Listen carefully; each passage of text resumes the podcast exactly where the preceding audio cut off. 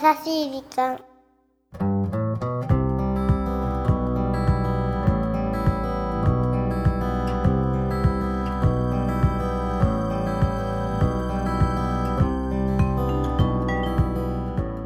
皆さんこんにちは。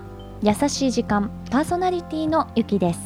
キュルンチはナビゲーターのナッキーです。いやーゆきさん。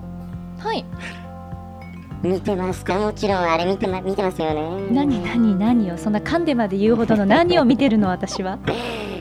甲子園見てますよねもちろんね。あ甲子園ね。うん。夏といえば。夏といえばかき氷じゃありませんよそうですよ。甲子園ですよ。これ数々のドラマが繰り広げられる。うーん今年ももう残すところあと。まあ決勝戦なのかな。うん。8月21日ねはい。決勝戦が行われるわけですが、まあまあ予定通りと。かねいろんな夏のドラマがありました。そうそうそうそう。やっぱり球児たち今年見てもやっぱり大人なんですよね。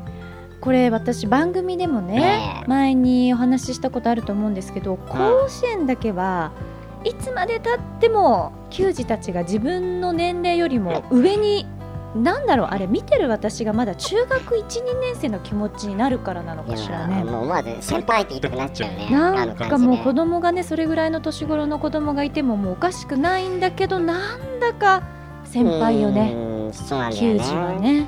やっぱりそんな先輩方うんうん。からやっぱりこう学ぶことが多いっていうか、まあ、学びといううん。か感じることなのかな、あのね。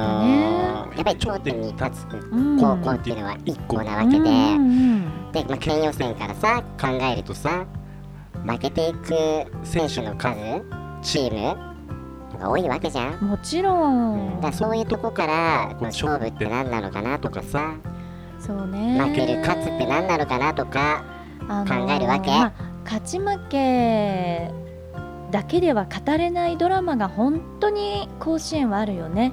うんあの青春というかもう純粋無垢なあの気持ちで発球を追いかける球児の様子っていうのはそうだねやっぱ感動しますよそうね。だねでなぜ感動できるかっていうのは、うん多分本気でやってるからなんですよね。そうまね。あ、あのやっぱりその負けた選手にもやっぱうんいろんなドラマがあるわけで、そうなのそれはもう子供の頃からかもしれないようね。ん甲子園を目標にやってきたわけだからねみんな。うん本当に。まあどこが勝とうが負けようがうんなんかいつかその経験が人生の糧になると。だそうですからねそれ。は自分もそうだよね。うん自分の人生を置き換えれば本気でやること。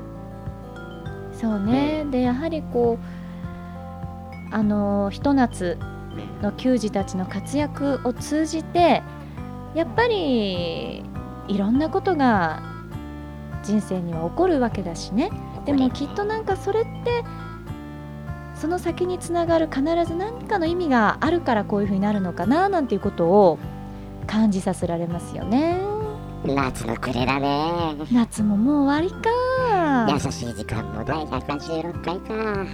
うん。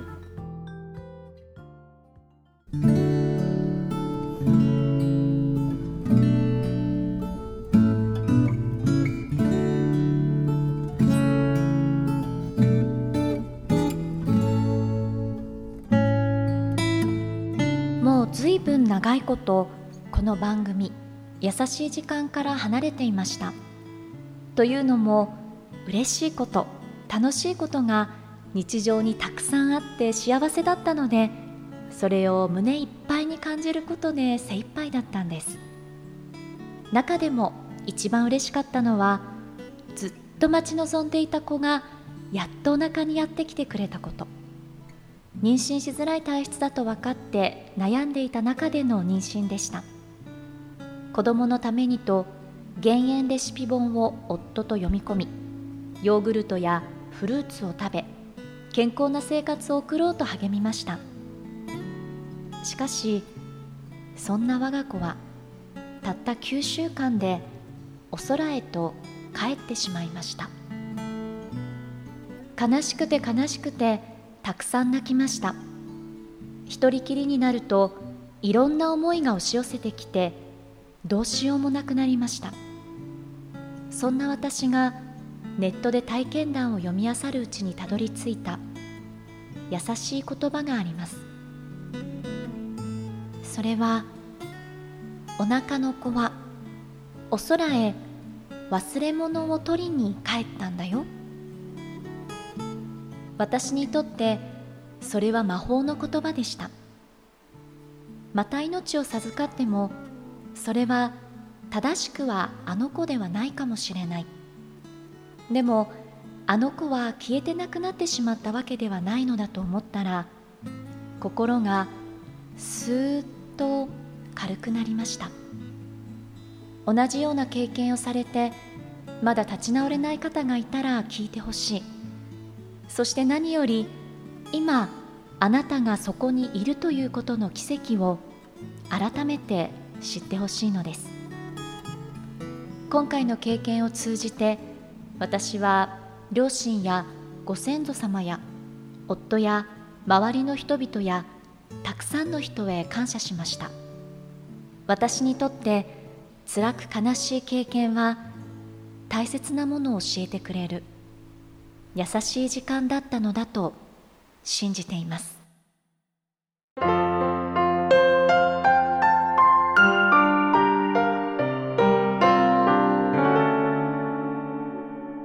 優しい時間。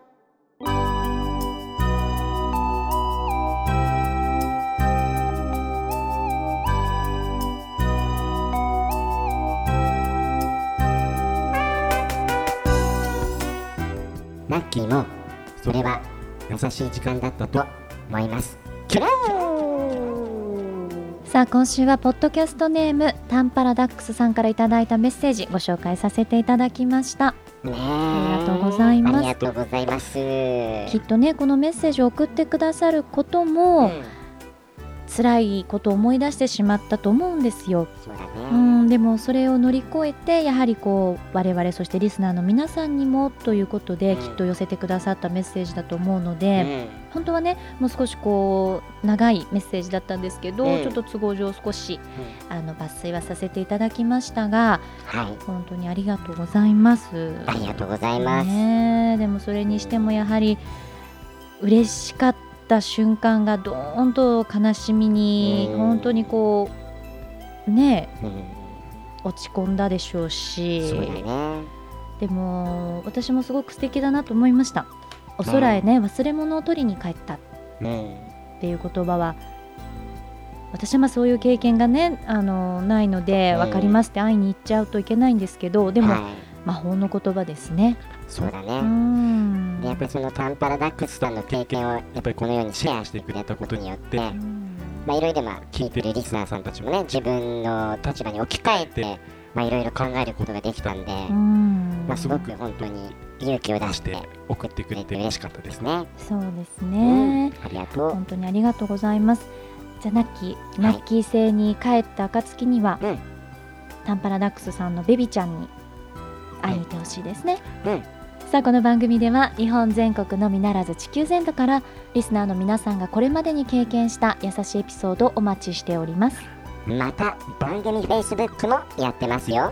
メッセージの投稿、Facebook の閲覧はこちらまで。ザ・カンパニーホームページ内の優しい時間のバナーをクリックしてね。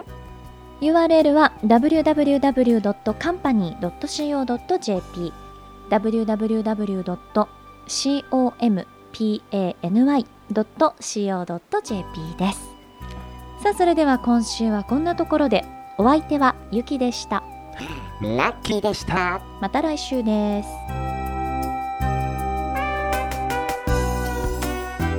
まあ、オープニングでもお話をしましたがうん。どうした？夏ってなんかこう甲子園の球児の活躍もそうだけどうん。青春だよね。彼らの様子。うあの様子。ーうん。ん、そうだよね。なんかああいう本当に何か一つのことに夢中になってうん。キラキラとそれだけをこう毎日ね思いながら、うん、追い求め、そうそう。夢を持って。そう。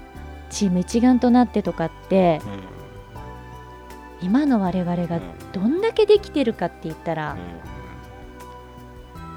そうだね。いろんな事情が絡み合うわけですから、まあ、社会人としてさ働くは大変だしさ。うん。やっぱどうしても惰性になってくるっていうかさ、うん。毎日が同じような毎日だとさだから目標とかいいのかなやっぱりね。小さい目標でもさ、うん。自分の生活に置き換えると、そうね。小さな目標をいっぱい置くことによってこうメリハリみたいなのって生まれるまあ目標もそうだけど、やっぱりなんかこう一生青春してた方がいいね。人生においてね。やっぱり一生青春ってやっぱ何事も本気で楽しむってことかな。そうじゃない。だからあとは考え方にしても本当いろんなことがねそれこそタンパラダックスさんじゃないけど、うん。本当にこんなに悲しいことはないっていうところまで辛いことが起きても、うん。やっぱりこの方とかもそれをなんでしょう前向きにうん、うん捉えることのできる気持ちの切り替えっていうのかしら。そうだね。それはもちろん今でも思い出すことあると思うんですけど、うん。そういう方が絶対にこう物事っていいんじゃないかなって捉え方次第だし心の持ちよう次第なんだなっていうのも今日なんとなくすごく強く感じました。そうだね、う本ん当だね。そう。まあだからねやっぱそういう気持ちで生きていくのが幸せになるかもしれないうねん。だから常に優しい種はいろんなとこにこう植わっているので、それを見つけることができるかどうかっていうのも本当にこう自分たち自身次第なんだなーなんてことをねちょっと改めて感じてしまいましたよ夏の終わりに。あらなんか今日はゆきちゃんがすごく可愛く見えるわ。まあ。なんかいい話するじゃない？そうね。だいたいいつもいいこと言ってるんですけど、うんナッキーと噛み合わないだけっていうところは理解していただきたいんだけどねあ失礼しましたうーん